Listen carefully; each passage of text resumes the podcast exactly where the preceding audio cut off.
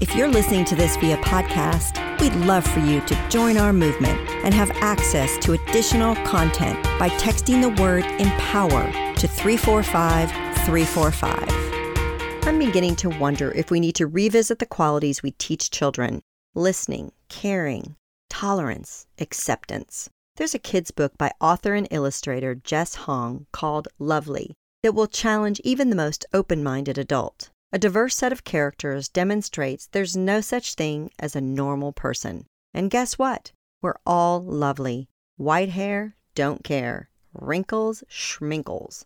Combat boots with a dress? Yes. It's a reminder, too, that even though I have the same color skin and the same kind of body, I can change how I express myself in whichever way I please. How freeing is that? Once we accept others' differences, we can begin to accept our own. Imagine what life would be like if we actually looked in the mirror and said, I look lovely. Representation matters. We're still dealing with issues of whitewashing and racist and sexist hiring practices. Did you know that from 1930 to 1968, there was a set of guidelines at major film studios that stated actors of different races couldn't have any smooches or steamy scenes on camera? Our newsrooms suffer from continuous misrepresentation, too. For instance, from 2009 to 2015, the number of Asian American women in newsrooms dropped dramatically from 758 to 466. I recently watched a limited series documentary about a newspaper and could count the number of women portrayed on one hand. Oh, and the number of women of color? There was only one. Over the last several years, people have asked whether or not we really need spaces just for a certain demographic. Do the Girl Scouts really need a girls only club? Do women really need a ladies only co working space? The truth is, it can be comforting and empowering to not be outnumbered. And in my opinion, that's one reason publications like Brown Girl magazine matter. Today's Woman to Watch, Trisha Sakhuja Walia, created this independent, nonpartisan platform specifically with South Asians in mind. By introducing the magazine, Trisha has been able to tell stories about women who so often are never even listened to. And guess what? They should be heard. Trisha has the educational and career chops to back up the successful launch of her mag with a master's in public policy. She was one of those high achievers I envied who double minored in journalism and women's and gender studies while pursuing her bachelor's in political science. Trisha's education is intimidating, but her biz is far from it. It only launched a couple of years ago and has more than 50,000 followers on the gram. Brown Girl magazine's message is straightforward challenge traditions and embrace feminism.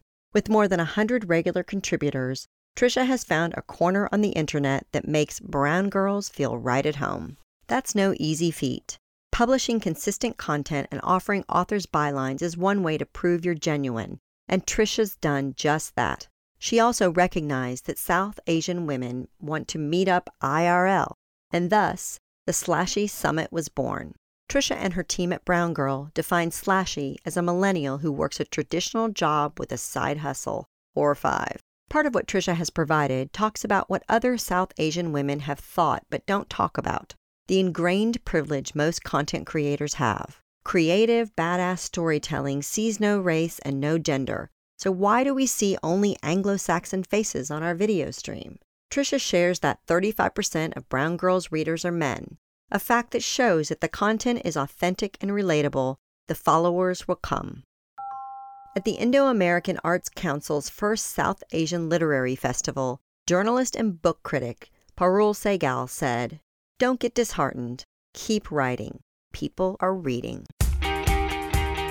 Looking for more inspiration, advice, and direction? Check out our new interview podcast, On the Spot. Available now on any of your favorite streaming services, including iTunes, Spotify, Google Play, or Amazon Alexa. You can also find it on our newly renovated website, onthedotwoman.com. I go in depth with some of our most intriguing on the dot women to watch. We are focused on your success. So let us know what you think by chatting with us at On the Dot Woman on Twitter, Instagram, and Facebook. We'd love to hear your voice.